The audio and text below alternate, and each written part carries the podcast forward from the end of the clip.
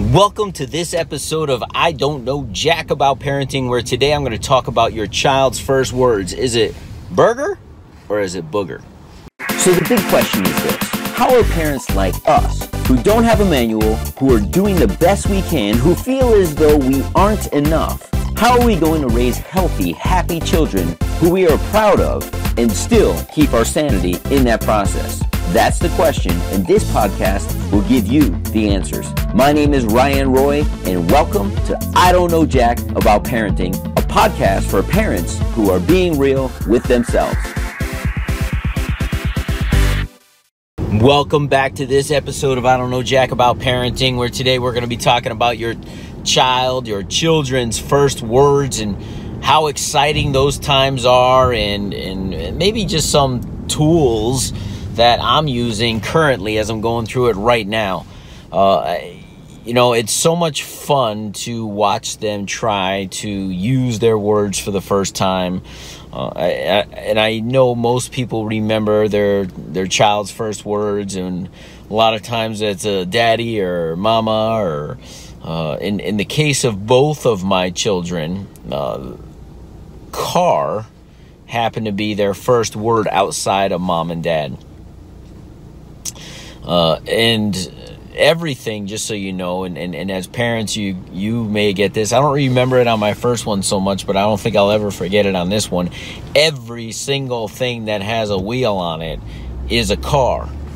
Uh, it could be a truck. A truck is a car right now. A uh, shopping cart he'll walk in and he sees wheels. He's like car? Uh, he sees uh, he can see a pair of roller skates right now and they would be a car simply because they have wheels. His association is anything with a wheel is a car. At least that's the way i see it. Uh, so it's fun to just watch that. But in my book be the dad you wish you had uh, one of the things i say in there uh, is is there's a chapter in there about it's called Repeat After Me. And repeat after me is to repeat those words back to them that they're saying. It's our job as parents to get them to use these words early and often so that they don't uh, have speech impediments, so that they uh, are practicing. Because they could go car and uh, you go, oh, that's awesome. I, I it, it, feels like every day. My my seven year old at this point is like to his brother, "Can you say?" And because he hears me say it so much. Can you say this? Can you say that? If he wants his, we call his pacifier a bobo in the house, he still hasn't said it. He knows how to get it. He knows where they are. He knows how to whine. And, and I said, Can you say bobo? Can you say bobo?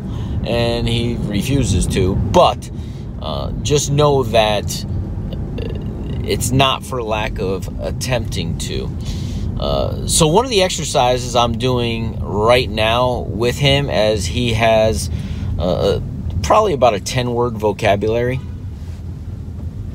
and depending on where he is and what he said the day before, because he can say a lot of words and he's said a lot of words, they're not always clear, but we practice them first thing in the morning. So our morning routine is he gets about 5:30 or 6. Uh, right now, I'm in a transition where I am getting up with him. Go down. We get him a sippy cup full of milk.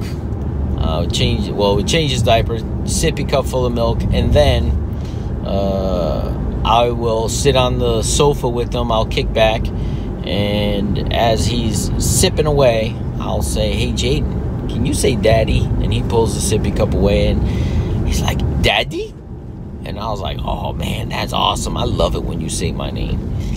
And then I'll say, Can you say mommy? I'll say, Mommy? And oh, I love it when you say mommy's name. Can you say car? He's like, Car, car. And you, you'll see he'll put that little pointer finger and he'll try to point to anything that's a car, as half of his toys are cars at this point. And he gets really excited. And then I'll say, Can you say nose? Because that's one of his words. Nose. And then where's your nose? There's your, where's daddy's nose? And he'll grab my nose and I usually honk the honky sound, right? And we'll go through his repertoire of words first thing in the morning. My wife will usually come down uh, and I'll practice again. I go, Can you say mommy again? There's mommy. Mommy. One of his words is hi. He says hi. Can you say see? See, he was, and look is another one. And a little joke my wife is uh, Puerto Rican, so when he started saying see, I told her he's just saying yes, but he's not. He's pointing and telling us to look at things. But now look is in his repertoire. One of the words that is not in his repertoire, wasn't in his repertoire, but I think is funny, is is the word no. In my book again, chapter 13, never say no to a child, and I should have put unless absolutely necessary, but I very rarely say the word no. Uh, and by the way, you can get the book at bethedadyouwishyouhad.com. Uh, and you can also get it on Amazon if you are more comfortable purchasing it there for whatever reason.